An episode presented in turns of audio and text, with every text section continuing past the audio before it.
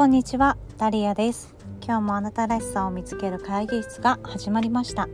この番組では自己肯定感や恋愛に興味のあるあなたと一緒に会議を進めていくそんな番組です。あなたの心に癒しと元気を送れるように今日も発信していきます。今日あなたとするミーティングの内容は人の意見が気にならなくなるかもしれない方法についてお話しします。今日は日頃周りの人たちの声に敏感になりやすいあなたにシェアさせていただけたらなと思って今日はお話をさせていただきます、えー、今から4つお伝えします。まず1つ目。人が言うことはあくまでその人の経験から来る言葉と受け止める。2つ目。相手の考え方も間違ってはいないと受け入れてみる。3つ目。逃げ腰にならない。4つ目自分を信じる。です、えー、実際に相手には相手の思うことがあるんだと思うんですね。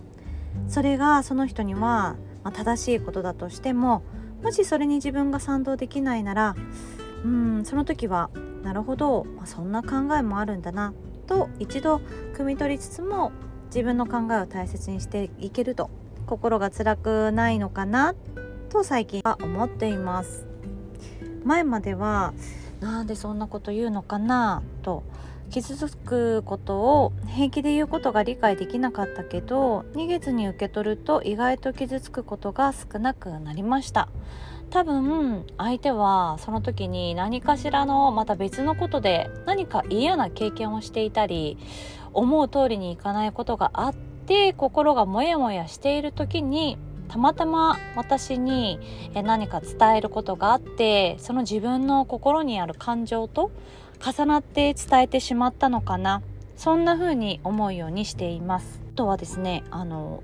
私自身がそのおどおどしたりとか逃げ腰で聞いてしまうと相手はもっと強い言葉を言ってくるっていうような経験も実際にしています。多分この人に言ったら相手は言い返してこないって人が思うとどんどんどんどん強い言葉をこうかけてくる人っていると思うんですよね。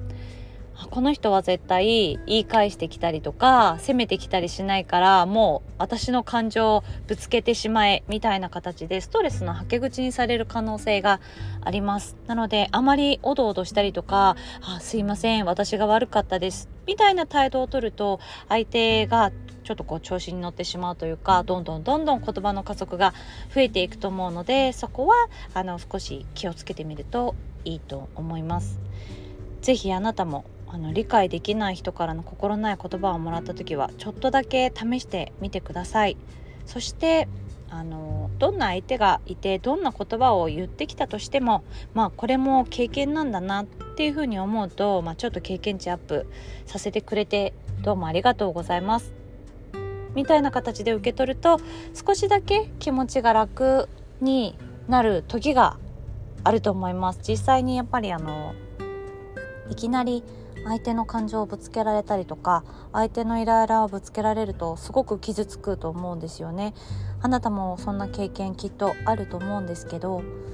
そんな時はですね原因は基本的に自分もちろん自分が何かしらの言葉を発して相手を傷つけたりだとか相手が嫌な思いをすることもあるんですけどその自分の感情だけをぶつけてくる人って相手がどんな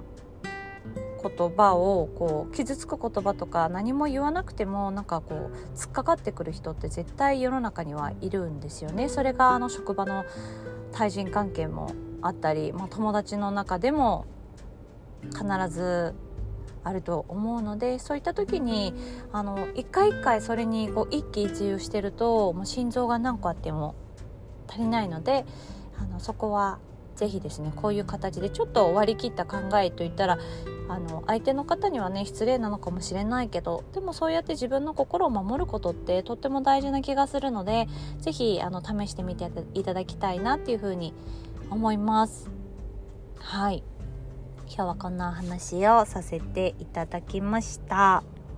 それではいつもお聴きくださり本当にありがとうございます。